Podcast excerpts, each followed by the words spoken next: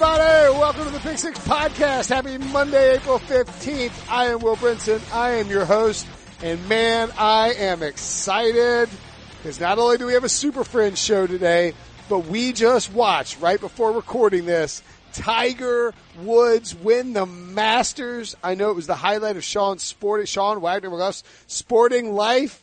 How excited were you to see Tiger win the Masters, Sean, on a scale of one to 10?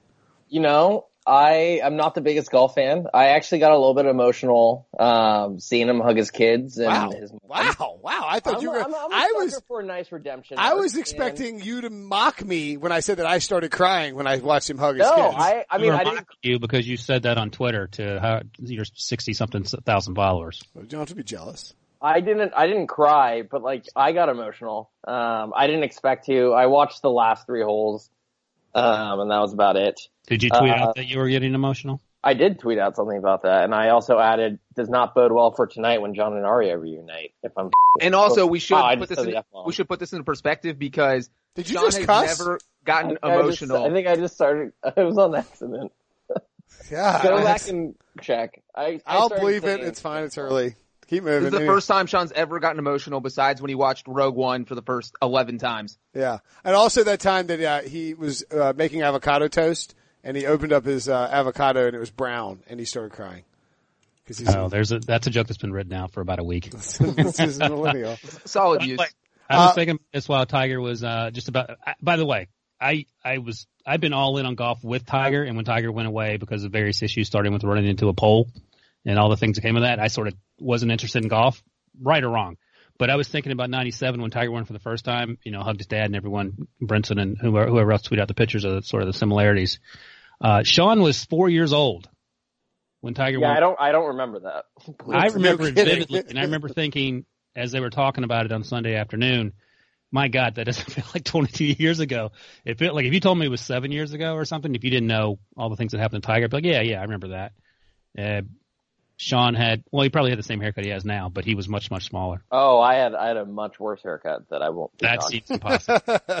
that doesn't seem possible that you could have had a worse. No. By the Uh, way, one more thing quickly on the Tiger thing. Uh, when he was standing over that, that 18 inch putt over uh, on 18, were you at all concerned? I thought he might. I was. I thought he might miss it. Well, uh, so just I mean, for those that I mean, look, this is this is the first of all, Tiger winning the Masters is enormous because the bump in ratings is basically going to pay for this podcast for the next ten years. I mean, like that's that's a how cheap, thought about that before they watched the Masters too. By the way. that's right. Uh, a that's how cheap this podcast is, and b that's how uh, much money CBS likely made from Tiger Woods being the leader uh, for the final several holes, but. You could tell that Tiger, so once Brooks Koepka missed the putt on 18 for a birdie, it meant that Tiger could bogey to, to, to win, to win the Masters. And he played, he played a three wood that he stung off the tee box on 18 low to the right. It found just the edge of the rough right off the fairway. Then he laid up short of the green on two. I don't think that was a layup. I think that was a little uh, a tight butt.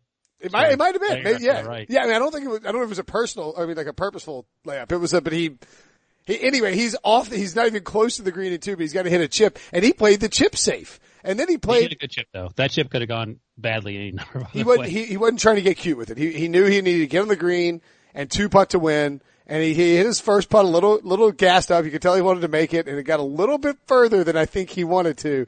Uh, and yeah, I thought, I thought there was a chance that he might miss it, but man, when he, when he made it, and he said afterwards that he didn't remember what exactly what he did, but he lost his mind. He was shaking his putter like he did back in the day. It's just, I, I would argue, and I, I know that I'm, I'm, uh, I'm bad about hyperbole sometimes, but I would argue, what?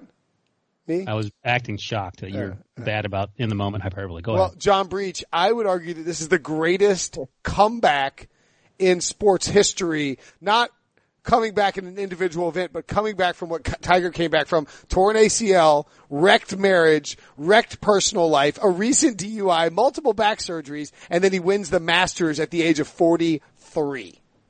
But also losing to a 16 seed in the NCAA tournament and then coming back and win the title the next year is pretty Boom. impressive, Brinson. But I will say, fun Tiger Woods fact that we can segue to football is that Tiger Woods, you talked about the wrecked marriage. He got married in Barbados, of all places, in 2004, and he got married at the same hotel where Bell Belichick was vacationing this offseason. Little, little, little fun trivia. On the yeah. same diving pad too, where we saw him laying out without a shirt on. I'm full of Barbados trivia, guys. Uh, one last thing on Tiger. Sure. The, uh, the, my biggest takeaway, the second biggest takeaway, the biggest I mean, takeaway- Tiger, like you, that's why you got into golf, right, Ryan? Like you were. Oh, a hundred percent. And I was actually thinking about this before the podcast. I'm the type of person that goes like neck deep to use a, a body part that I wouldn't usually use to describe neck deep on things when I get really interested. I was so deep into like golf history for the longest time, all because of Tiger. And then in uh, 09 is when he wrecked his car and wrecked his mares and all that. And since then, I haven't really paid much attention to it.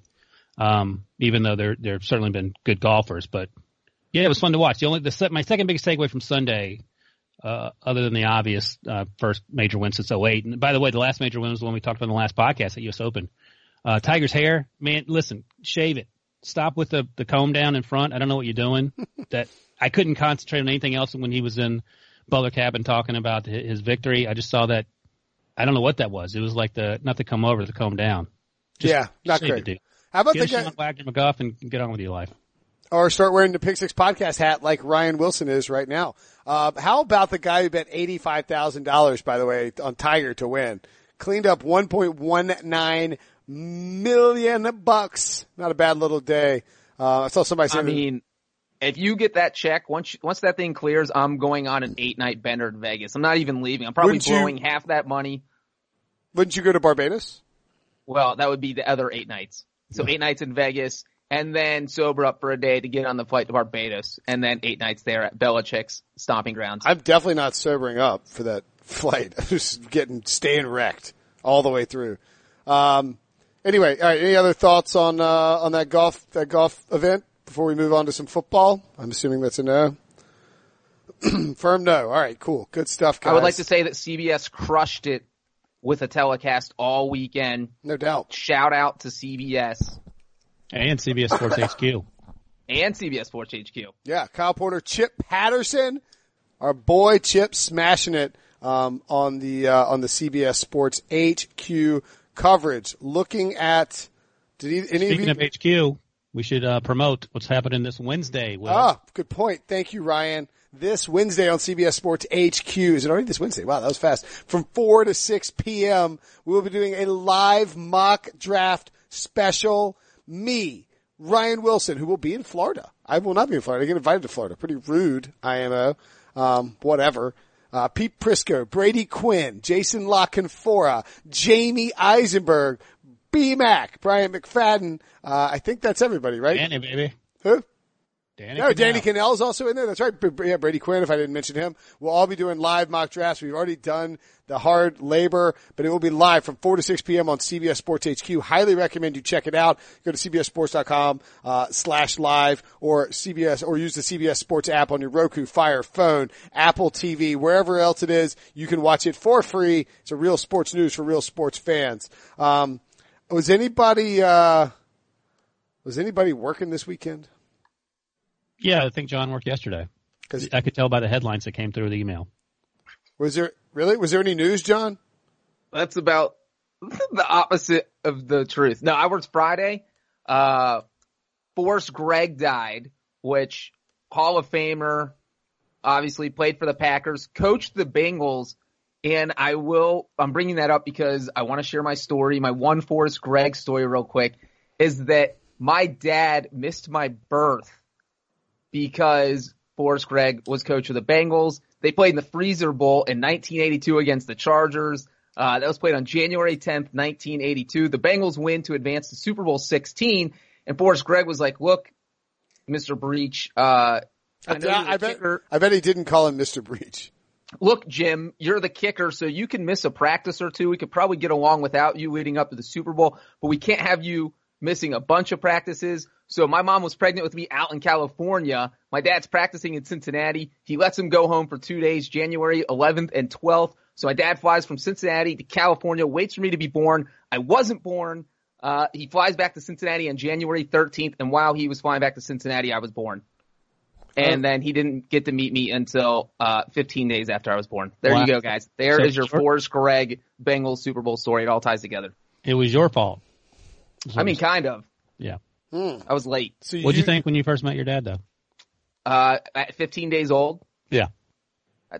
You remember met- thinking he had big calves. uh, that's the best comeback ever. Well done.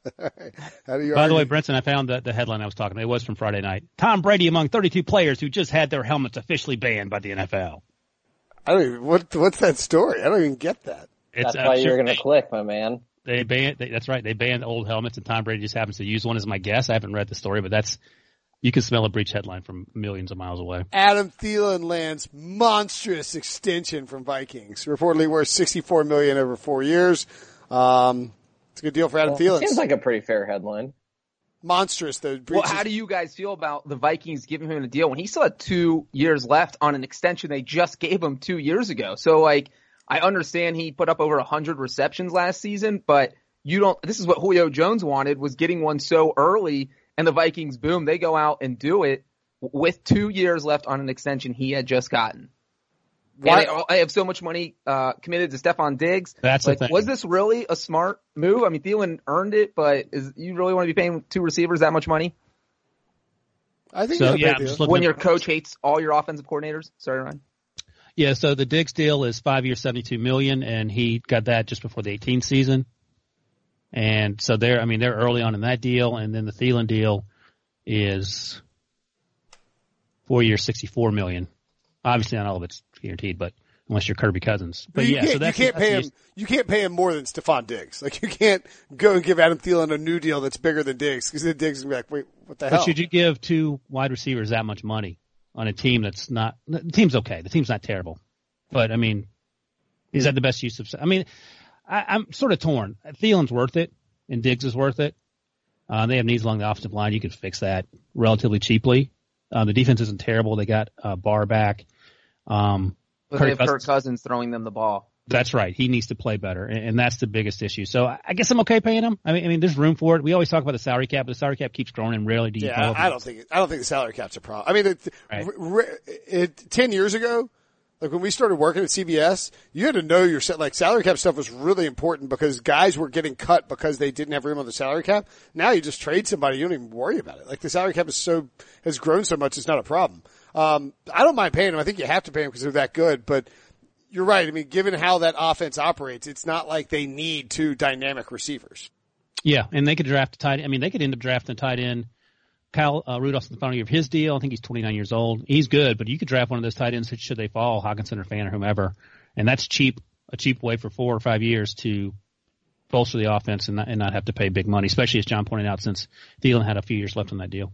Well, Uh, and one one of my favorite clips from last season, back to Thielen real quick, is he was just ripping Kirk Cousins on the sideline. I don't know if you guys remember that. He was basically just, "You're a horrible quarterback. I'm open every play, and you're not getting me the ball." And so it's like I would love to know what kind of relationship they have because I know Cousins tweeted out, "Yay, Thielen's back," and I'm sure Cousins seems like a yay guy, but you know Thielen. Maybe he's not so happy with his current quarterback situation. You know what? I, I heard that Thielen was mad because Kirby Cousins gave him the same talk that he gave the pep talk to the Michigan State before that whooping they took. I believe like, you got to do better than that. I believe he, the phrase he said, as captured by me on Twitter, was Oh, "It's been there all effing day." Is what he said to uh, to Cousins after that. But You know uh, what Cousins said, I can't throw it that far. he said, "Don't be a meanie." yeah. Listen, man, you hurt my feelings with your tone. I have a pep, I have a I have a pep talk for the Michigan State Spartans to give. You guys should go out and win. If you Exactly. win, it'll be great. And I actually, say, if you told me that was his voice, I would believe you. You know, sometimes you win and sometimes you don't. Sean is shaking. What does this podcast turn into? If, What- why if are we listening Kirk to Brenton do Cousins this? had Patrick Mahomes' voice, that would be dynamic. I would listen to every interview. Winning is great, but it's not everything. Go get them. Uh, okay. Anyway, moving along to something else. What? Sean, get off mic. What's your problem, Sean, Sean? listen, I told you, Brenton. Sean is nervous. Sean is nervous about this Thrones premiere. It is. I'm not at all nervous. You So are. wait, Sean, does it come on uh, 8 p.m., uh, 5 p.m. your time, or 9 p.m., uh, 6 p.m. your time? Yeah, well, I watch it on HBO Go, and they usually upload it right at Okay, when so it Sean premieres is, on the East Coast. All is right. four, Would you four and a rather? half hours away? Would you rather guarantee, like, would you rather have Arya end up on, and then we're, you're listening to this after the first episode. We won't do a review of this episode. Don't worry. We're just talking about it. We haven't watched it either. Would you rather have Arya end up on the throne or get a new car? Well, Deshaun, I, you- Oh I my think your- God, I I think your question is flawed because I don't care about who ends up on the Iron Throne. Um, I don't think Arya would even be a good fit on the Iron Throne. But I don't need a new car because I my car's pretty new. So Ooh, a little humble right Jason. I would rather What I year- would what rather year- have Arya uh, get what she wants than get a new car. Is it a nice car or is it just like an updated version of my current car? What kind of car do you have? I just have a Mazda three. It's a white Ford Bronco from 1994. What with, what, with a, it comes with a driver, Al what year? What year is your Mazda? 2014. I just don't drive it that much, so it's not that like. So you would rather have a fictional girl end up with what she wants and get a brand new 2019 car? My Sounds like, car's fine. I don't need a new car. Wow. That's selfless, Sean. That's truly selfless. Yeah. Something. I don't know. Um, all right. make Westeros great again, Sean. Sean is nervous. People are like, "Why are we listening to this? Why am I listening to this podcast?" You know who else is nervous, Brinson? That's what I'm thinking right now, Brinson. Yeah. Probably the Seahawks. Uh, why are the Seahawks nervous, John? Because today's deadline day. You know what's going to happen? We have to re-record this whole entire podcast because they're not going to hammer out a contract and Wilson's, Russell Wilson's going to quit the team. Well, I think that the move for Russell Wilson, if he doesn't get a new contract, is simply to uh, just play out the deal. I think I think he is fine playing out his. He I think he's basically said, I want Aaron an Aaron Rodgers contract, or I'm going to play out my deal and then play out a year on the franchise tag. And the Seahawks don't want to give an Aaron Rodgers contract, and Russell's fine playing two years without a contract. I, I really think he's fine with it.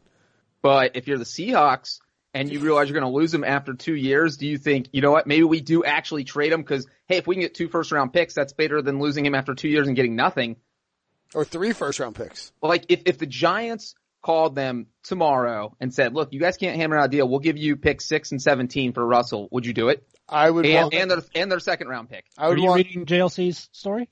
Yeah. Well, I mean, that was a three way trade. I didn't want to get too, uh, in depth there, but it was Yeah, just let me- let me- a two let team me- trade. Let me read it real quick. Oh, you, you should definitely read it because in in no way did Jason already tell talk about it on this very podcast a couple days ago. Well, Sean and, and John haven't heard it um, in detail. So Arizona gets, as John alluded to, the Giants I'm picks at pointing 6, out that- 17, and 37. Giants get Russell, who's 30 years old, by the way. Seahawks get the first uh, overall pick. They could take Kyler um, and maybe a conditional second or third round pick, depending on whether they go to the playoff with Russell and all that. If I'm the Giants, I don't do that. You don't? I would. Just take. Uh, he's 30. Uh, Ryan's Ryan's lips are no longer syncing with his audio. It's throwing everything off. Oh, I thought you were making a face at my my point. He's 30 and there's no offensive line to speak of.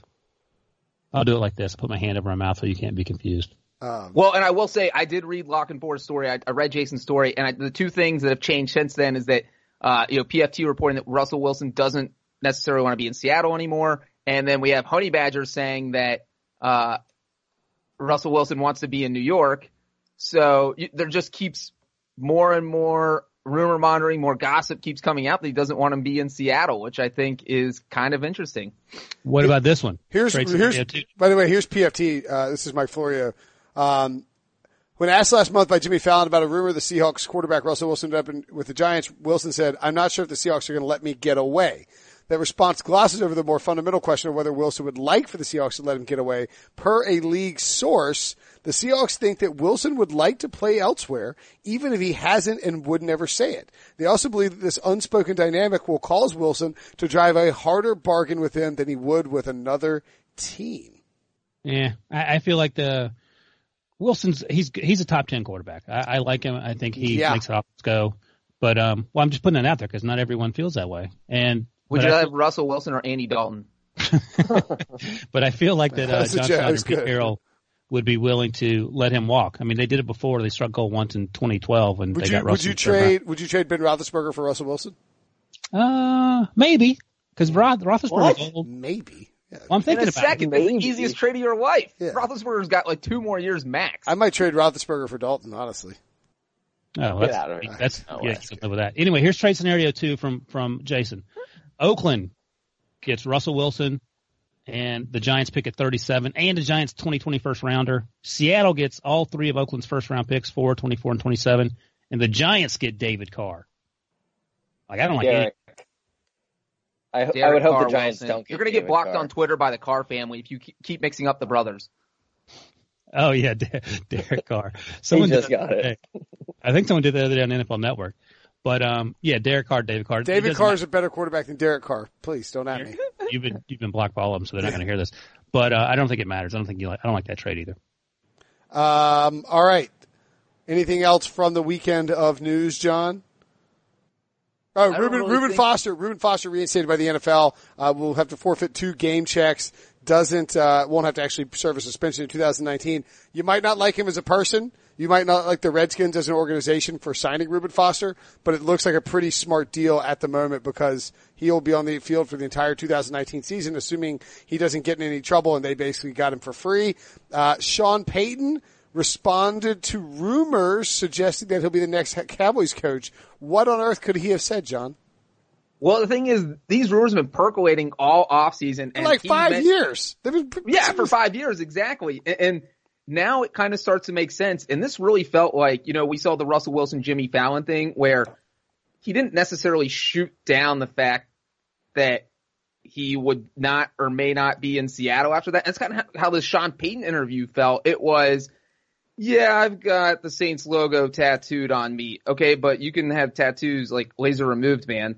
Uh, you know, there was no flat, I'll never go to Dallas. He, he didn't say that. He kind of said, I plan on being New Orleans. I still think he's going to leave after Drew Brees retires. And, and, you know, Teddy Bridgewater's people kind of feel the same way. And that's why he kind of shuffled his feet and was hesitant to sign with, re-sign with New Orleans. So, man, I wouldn't be surprised if Sean Payton ends up in Dallas. And he said the plan is to stay in New Orleans, but it, it just wasn't definitive enough for me. Sean Payton likes to leave uh, leave doors open. And uh, by the way, uh, Mike Mayock also said before, well, I guess he didn't, as Ryan wrote, he didn't slam the door on drafting a quarterback, did he? No, he mentioned that back at the owners' meeting, and um, Jon Gruden said the same. And but they did say that Derek Carr is our franchise quarterback. They didn't pull a Steve Keim and say "quote unquote" for now, but they have to do the due diligence and you know check all the boxes, kick the tires, all the other cliches you say about when you bring people in and you don't want to say it's for the obvious reason that you want to get better. Smart, smart NFL GMs and coaches leave a little wiggle room. Like even Sean, like Sean Payton, Mike Mayock, you know, like probably five percent chance that the Raiders draft a quarterback, maybe twenty five percent chance, ten percent chance that Sean Payton goes to the Cowboys, but leave the yeah, leave the door open. Wait, let me ask Sean Sean this because he's the ultimate Derek Carr hater. Sean, do you think the Raiders should get rid like draft a quarterback this year and kind of plan to move on from Derek Carr? If not this year, next year, because I think if I just pulled up his contract uh, information, and next year they can cut him, and it's only five million in dead cap. Yeah, I mean he's Again. he's got one year left max. Is what basically. So I think I think you I think if you can get a quarterback at four that you like, I just don't know how they feel about those quarterbacks. Or if a good quarterback drops to them in the twenties, I think you take them and then you start Carr. Um, and at some point during the season, you probably switch. I think yeah, I would not be bringing Derek Carr with me to Vegas. I If think they that would be- a quarterback at 4, 24, 27, Derek Carr is done. Just mentally, he doesn't seem like he'd be able to take someone. Oh yeah, he'll last like September, and like with Antonio Brown berating him, like you know what I mean, like if- that- crying all over. Please, Mister Gruden. If they draft a stop quarterback, they better dress him up as like Darth Vader or whatever on the sideline, so Derek Carr doesn't know where he is. That's weird. Um, because he would feel comfortable with Darth Vader standing there on the sideline. I think th- You I, know, one of the guys out of the Raiders. What's it? What are the Raiders guys called? The Black dress. hole. The, the black hole. There you go. I or you think- can dress up like the new picture of the black hole. There you go. You won't be able to see him. I could Nice. see the Raiders going uh, Kyler Murray at four if he if he falls out of past the Cardinals. I don't know about Dwayne Haskins, Dress him but up like maybe Yoda Kyler Murray. because he's short. Um, I guess I can see them going Dwayne Haskins. I think they'll either take one at four or not take one. Yeah, I think so. Um, all right, let's take a quick break and we'll come back and we'll play AFC North. Dun, dun, dun, dun, dun, dun. Matchmaker. that was weird. Weird matchmaking music. Game of Thrones.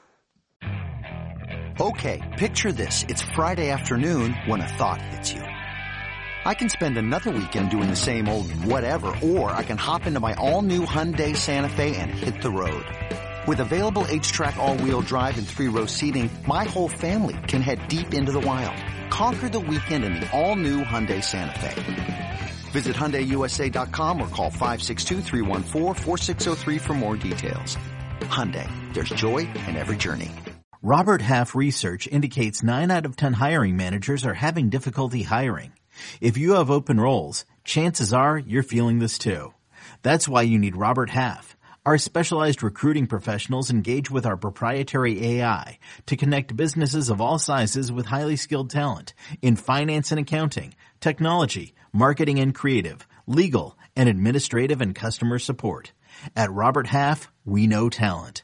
Visit roberthalf.com today. We're back. We're live. We never left. Um, all right, let's play some AFC North matchmaker. What's weird? It's Game of Thrones. It's the North because it's you know it's the North.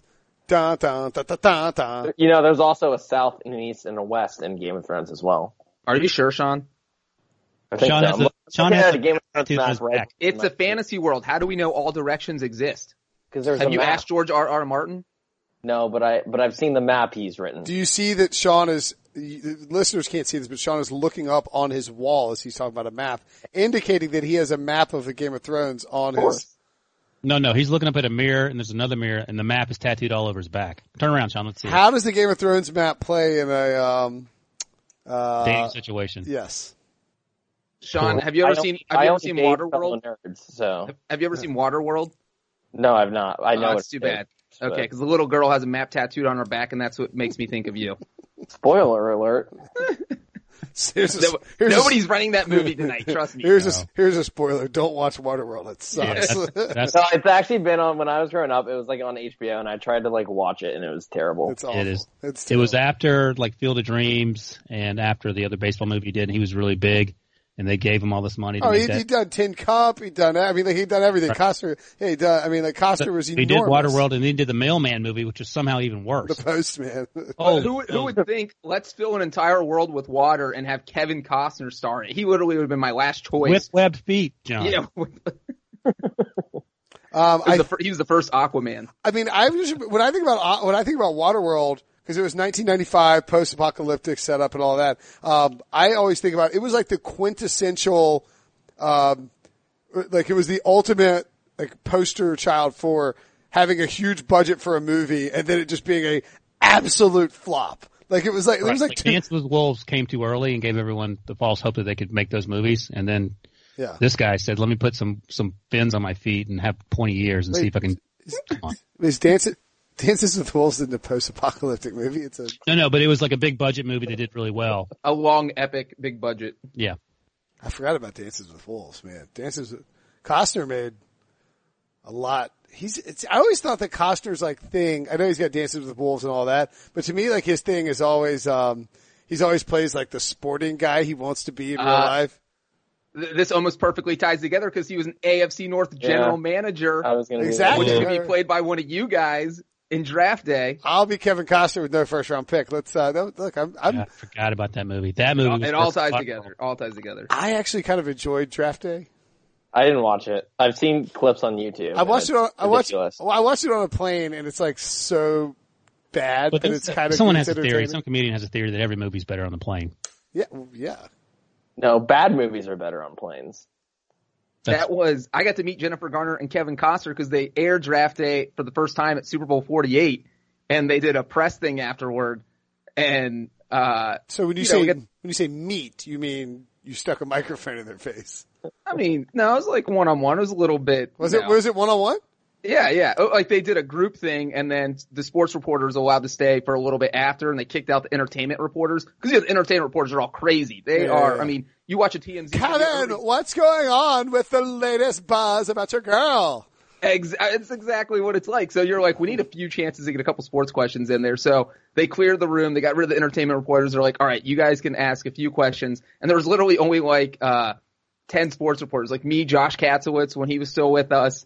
Uh, and we were two of the 10. So we were just sitting there with Costner and Jennifer so not Garner. so not a one on one either. No, no, because they were all, they were, they weren't together. They were at their own stool. So you just kind of walked and talked to them. Did you shake Kevin Costner's hand? I did not shake his hand Did because, you say Did you say I'm John Breech? no. Okay, this really feels more like an impersonal. You did uh-huh. ask him, "How can you sleep with your? How can you sleep with yourself? How can you live with I yourself?" took a picture of Jennifer Garner and made it my Facebook profile photo for a year, Will. That's where the story was going. I just wanted you guys to know wait, that. did you took a picture with Jennifer Garner? Not Is that with actually her. on your Facebook? yes. Is it oh, really? Are you in the picture? Or is it just Jennifer Garner? yeah, just meeting Jennifer Garner. Just There's a picture of Jennifer Garner. You creep. Were you like, hey Jennifer, how did you get that lovely pink orange hue in your living room? I mean, I haven't been in your living room. What? All right, Kevin Costner. Why don't you start with the Browns? Um, the AFC North. Well, the Browns don't have a first round pick. I don't know if you guys know that. Uh, they traded away their first round pick for Odell Beckham. So it is difficult to play prospect matchmaker, uh, with the Browns. I mean, we can, we can try. Do you think, Ryan, do you think that the, the Odell Beckham trade was smart given their other needs? Yes.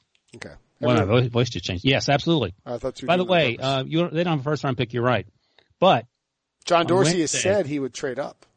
and on Wednesday, more importantly than John Dorsey, even my seven round mock draft will be live. All 254 picks. what did the Browns do? Well, here's what they do, Sean. Thanks for asking. No first Yeah, round pick I'm in the so second curious. round. I can't wait until Wednesday. Tell me now. Okay, I'll give you a little sneak peek. In the second round, they take a cornerback, DeAndre Baker out of Georgia, who I like a lot. In the third round, they get a safety, Deionte Thompson out of Alabama. And I'll leave it. Uh, you have to look up the. Uh, you have to wait until Wednesday to find out the rest. But they bolster the defense, secondary in particular. They lost Jabril Peppers, replace him with safety, get another cornerback. DeAndre Baker had a really good season in Georgia. And uh, the defense gets better. The offense is all, already really good. Today, Sunday, by the way, is Baker Mayfield's 24th birthday, so I'm sure that he'll be angry about something related to that. Probably the Colin Cowherd tweets at him, but uh, I think those are two good picks. Uh, I like that. By the way, uh, just so you know, Ryan, you can do a uh, a Snapchat selfie with Dragon uh, using the hashtag Game of Thrones. If you want to do that after we get done with this. All right, I have to download Snapchat. Where did I get that? You have to call Snapchat and ask them to send it to you. One eight hundred Snapchat. Yeah, yeah, yeah, yeah. By the way, this is this is a true story. Uh, this is probably three years No, ago. no, you have to tweet. You have to tweet. How do I download Snapchat? And then it'll it'll send you. A, Well, this a is link. this might be worse. Uh, about three years ago, um, I wasn't traveling a lot. I think it was when the time I got the Super Bowl or whatever, and I had to go to Florida maybe for a meeting with you guys. And I actually uh, texted Brinson. I said, "How do I get Uber.com the website to come up. I can't get it." to work." He's like, he's like, I I remember when you guys in Slack asked me to explain what Bay meant, B A E, Mm. and when one of you guys called it memes. And no, that's Brinson. 100%. That was Ryan.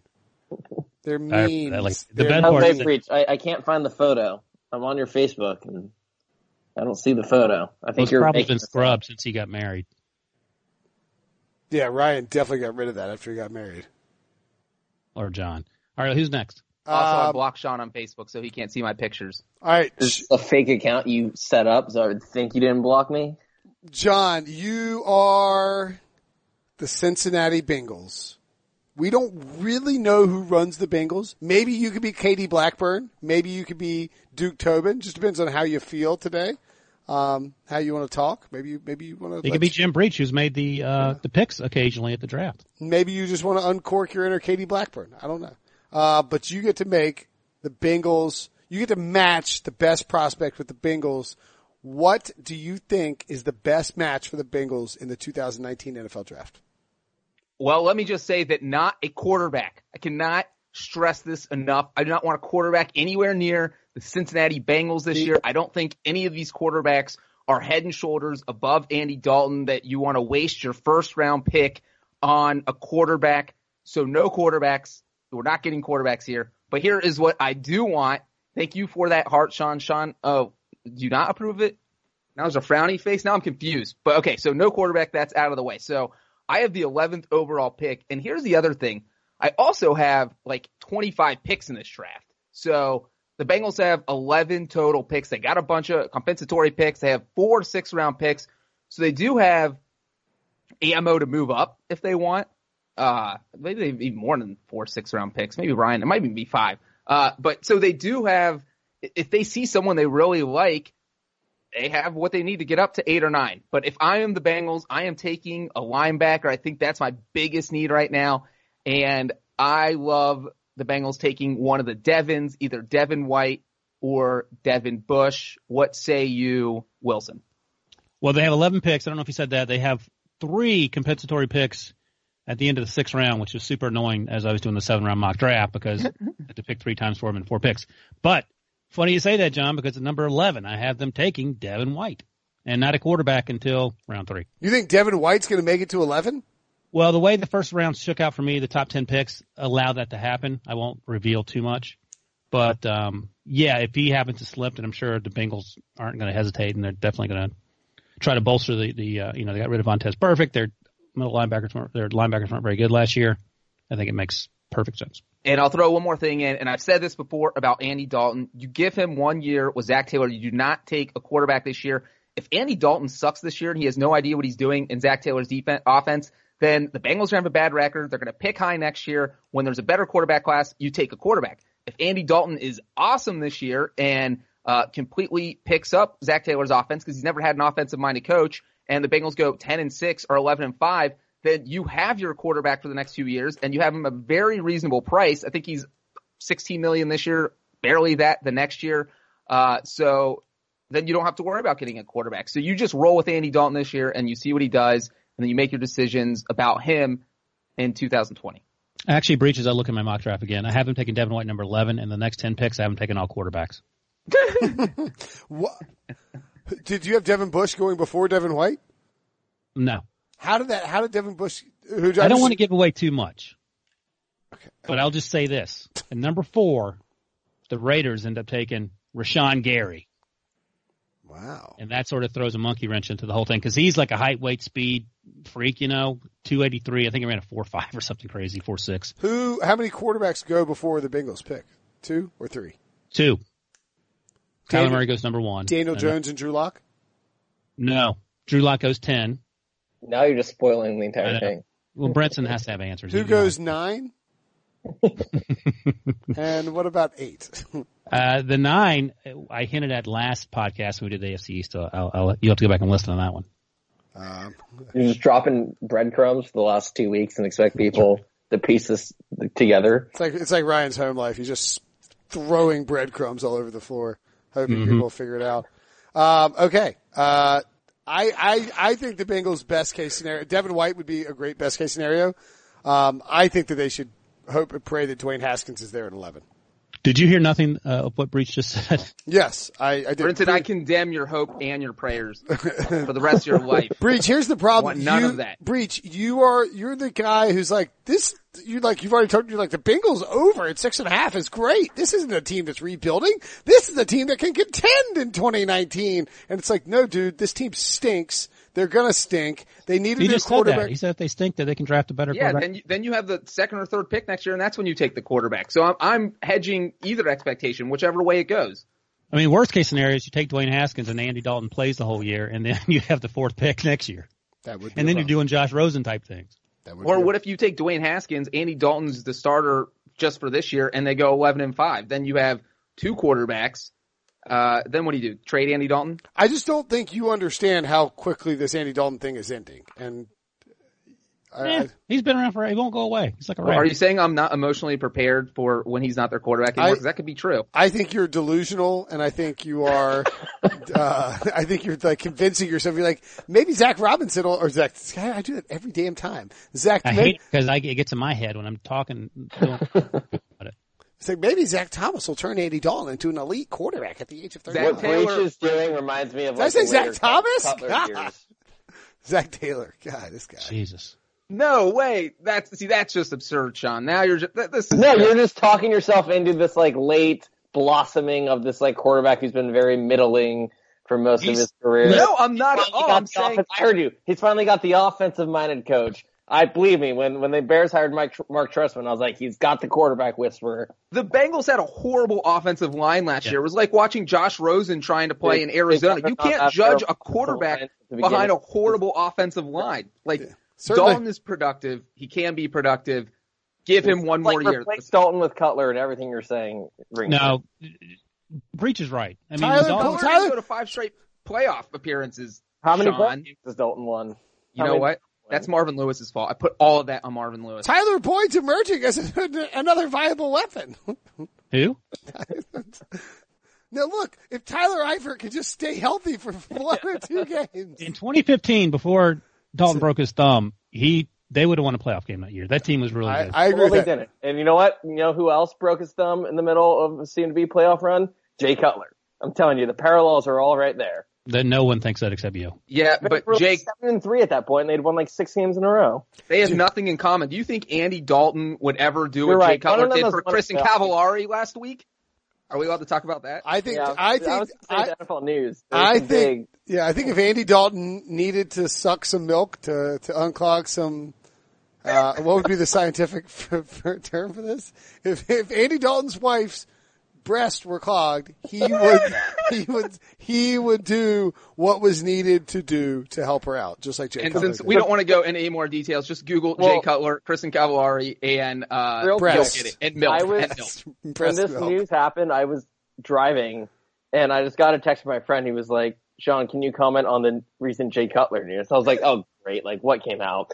And I, I was like sitting in traffic, so I quickly like Googled just Jay Cutler, and all the headlines was Kristin Cavallari says Jay Cutler sucking so hard saved her life. And I thought it was going to be like she made some quip about like when he was being bad on the Bears, how that like put things into perspective. And then when I went home and clicked, I was like, oh, she meant literally sucking so hard. Good story, Sean.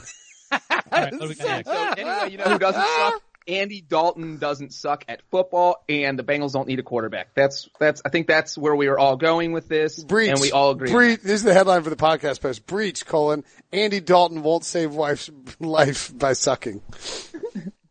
um, I, I, I, look, it's fine. You can keep riding this. And Sean's spot on. It's a J. It's like, Please. it's I see myself, the later years Cutler, exactly what Breech is doing. and Breech, doing. and Breech is like even like an evil version of you. Like you're like, you know what I mean? Like, so it's like a, it's like the reverse. It's like the polar opposite. Like Andy Dalton is just the kind version of, of Jay Cutler. Jay Cutler is the evil version. Did you just hear what Jay Cutler did for his wife? Yeah, but Jay He is a selfless, this is the perfect metaphor for how he was a selfless teammate, did the things that needed to be done, never got the credit for it. I mean, Yeah, DeAngelo Hall thought he was awesome. I mean, yeah, yeah, yeah. He gives and gives and gives until he can't give anymore. Uh, all right, Ryan. Raven. Right, the Steelers are next. No, the Ravens are next, right? No, Ra- Ravens made the playoffs. are 20, Steelers- Ravens Steelers. are 22. Yeah. Um, no. So Ryan, you're, I was getting confused too. Ryan, you're the Ste- you're Steelers GM, Kevin Colbert. First of all, Kevin, Kevin why, Zach Thomas. why haven't why haven't you traded Ben Roethlisberger? Second of all, who do you want to who do you want to get at number twenty? So if you were impressed with uh, Breech as GM getting Devin Devin White at number Breech 11, never you to told us if he was Katie Blackburn or not. By the way, I don't know. What do you need to know? I am Mike Brown. I have the final say. You bring your choices to me, and if you were trying to take a quarterback, I put my fist down. The buck stops here. We're not. you taking hit the a person quarterback. head with the gavel who brought that to your attention. and you say, "Oh, whoops! I thought I was hitting the table." At number twenty, I had the Steelers taking Devin Bush, who, by a sequence of events, slips down to twenty. Probably unlikely, but the Steelers need a middle linebacker or an inside linebacker anyway. And uh, the the choices probably will be Bush if they're extremely lucky, but someone like Byron Murphy, the cornerback out of Washington, would make some sense. They might even take a safety there. Um, wide receiver also, maybe Marquise Brown had he should he be there. Hakeem Butler's a guy that I like a lot. He's six five out of Iowa State. Um, not everyone loves him, but Devin Bush in this draft, and the first uh, three rounds I have them taking Devin Bush, and then I have them taking a safety and then a cornerback. So they fill all their defensive needs early on, and at the top of round three because they that the pick they got for Antonio Brown, Andy Isabella, five eight UMass. Does it, Why are you snickering? five eight. You said that like you want to do it for his, his like hype video.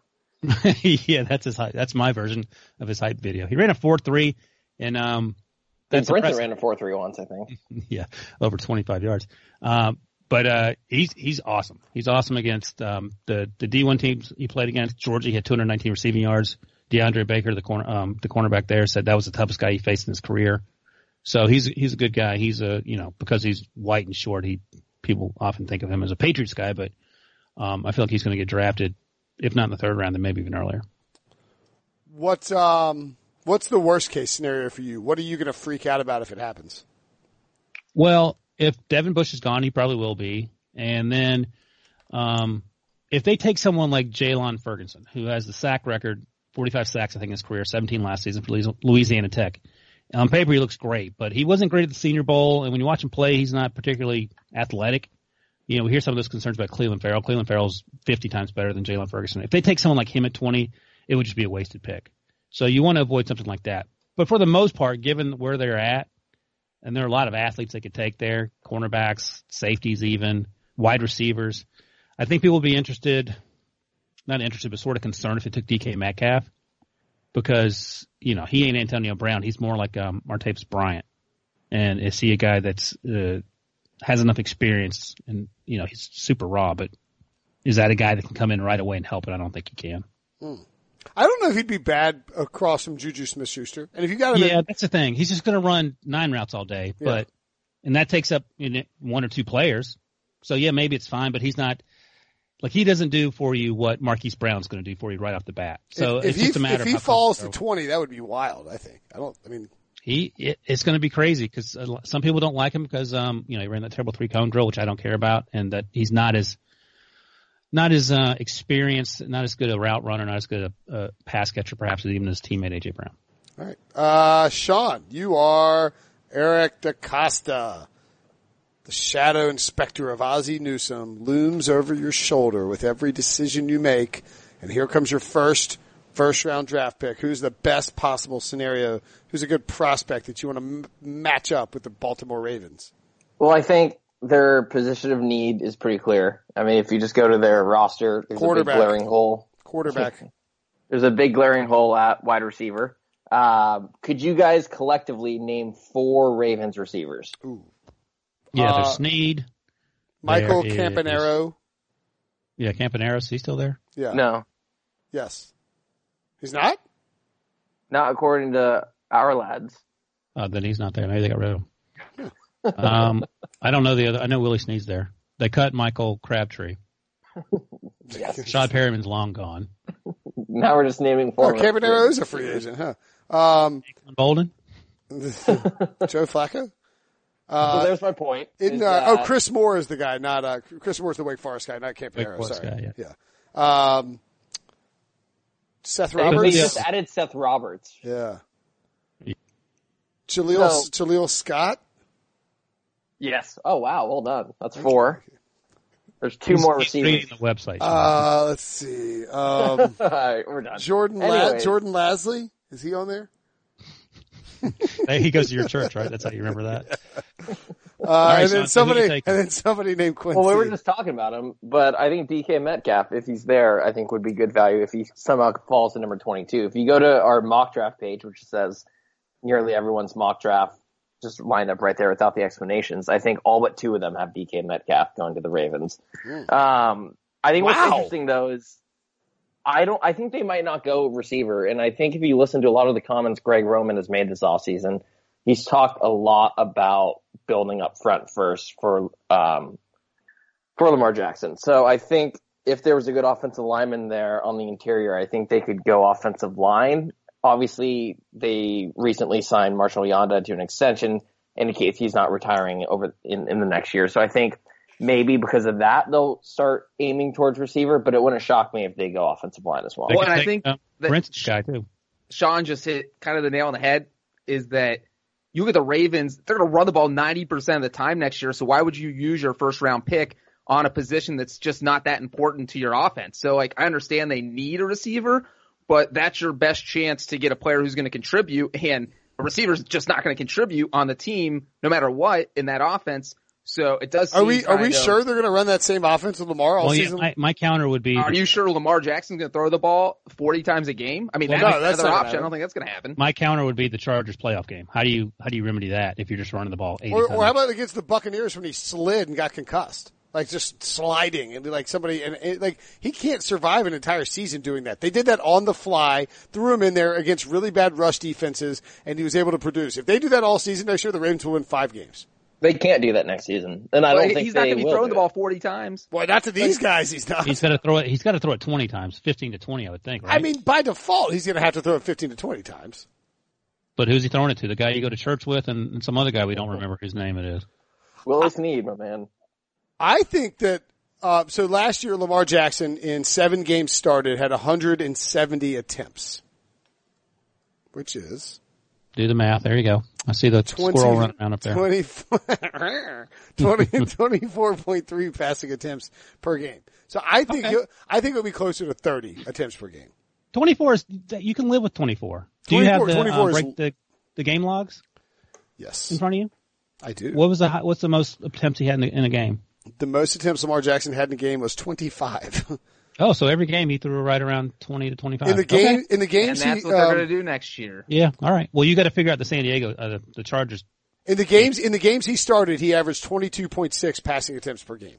All right. You can live with that. And so, but I still think you need, some- I mean, I don't you're not think you fool- can. Who was the most, so what did Russell throw for like in 2013? I did mean, he average, I wonder? Because, you know, that was a, a run heavy offense. You go 2014, 2015, probably I 2016. mean, it's going to be a lot higher than that. You think so? Yeah. He averaged, he had 393 passing attempts as a rookie and 407 in, in 2013. All right. I mean, that's substantially more, right? Yeah, they need a receiver. They don't have to take one in the first round. They can take Garrett Bradbury, the center out of NC State, Brinson's boy. Actually, no, I take that back. Russell Wilson averaged uh, 25.4 in his, uh, Okay. in 2013. Wow. All right. So, I mean, I think you do need to get, I mean, look, he, look, Lamar Jackson is not going to complete 63.14% of his passes. That's the difference. Right. Lamar Jackson can complete like 58% best case, which I, I just think you're going to have to throw the ball 30 times a game in the modern NFL to keep up with teams. And unless your defense just great, is just great.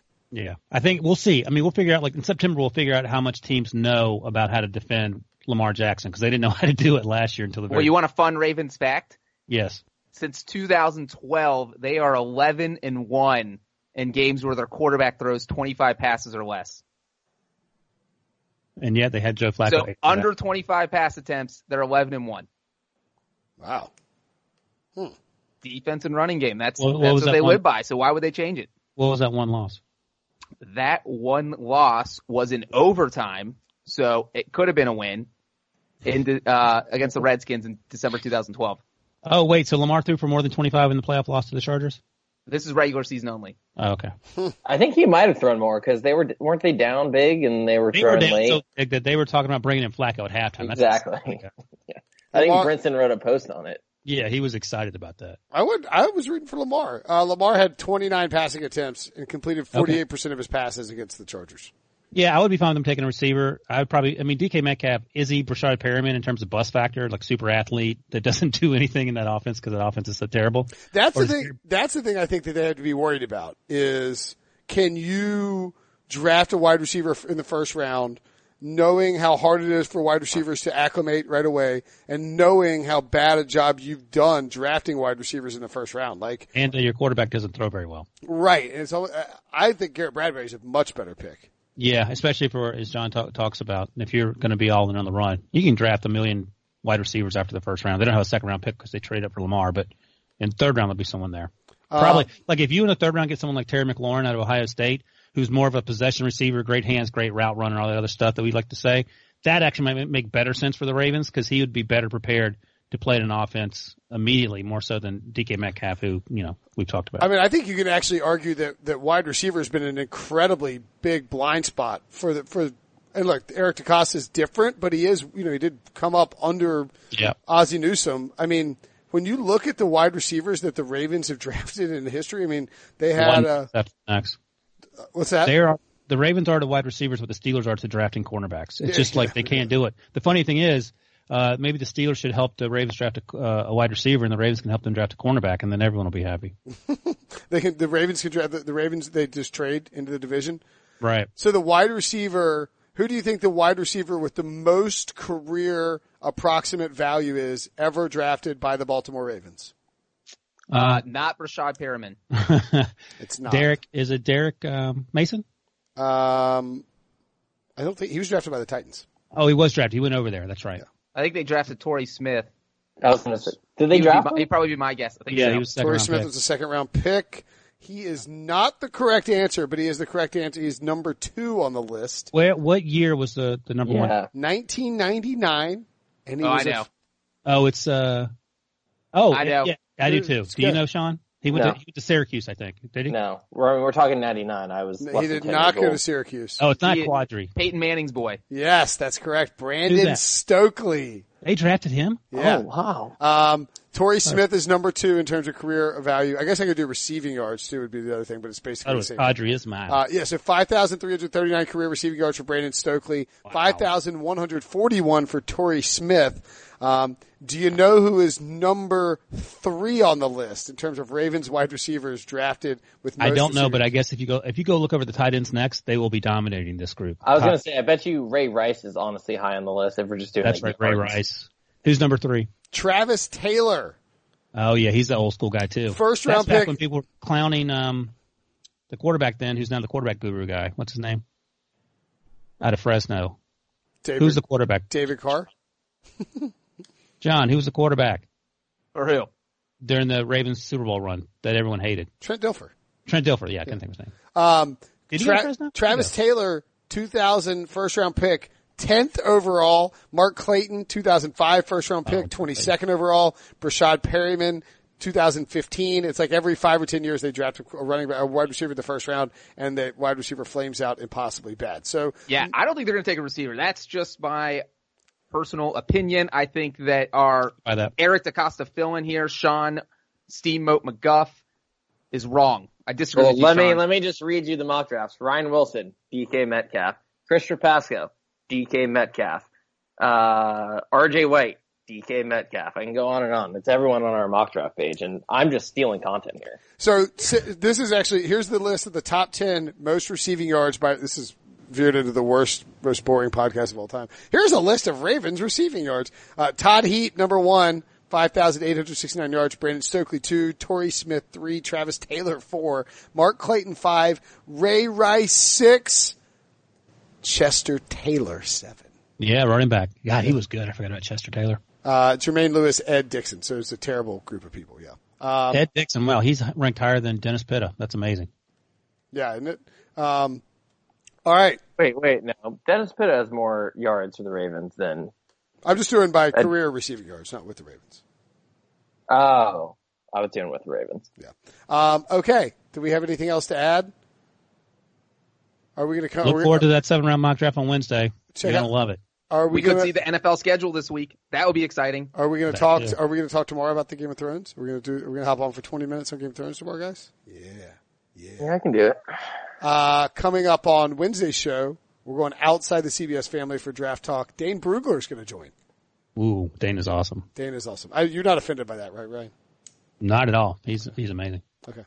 Not threatened or offended by me talking to No. him. Oh, he's better than Ryan. I mean, come on. He's been doing it a long time. Yeah, like he, he is Dane's legit. great. Dane's great. He's willing to do a pod. He, he's releasing his um, his draft guide, so we're going to chat up Dane and talk to him. Oh, and also I'll throw in real quick that over the weekend I did a little tour of downtown Nashville, and let me just say that this is going to be the drunkest NFL draft of all time.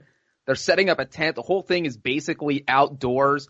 They're closing off five blocks of Broadway, which is kind of like the strip in Vegas. They've never closed the street down to traffic before, but they're going to do it for the draft. So there's pretty much just going to be drunk people out on the street because Broadway is just all bars. And uh, so it should be pretty crazy. Bars and honky tonk. All right, That's let's get out of here. Subscribe, rate, and review. We'll be back tomorrow. Thanks everybody for listening. Thanks NFL Super Friends, you're the best. Dun, dun, dun,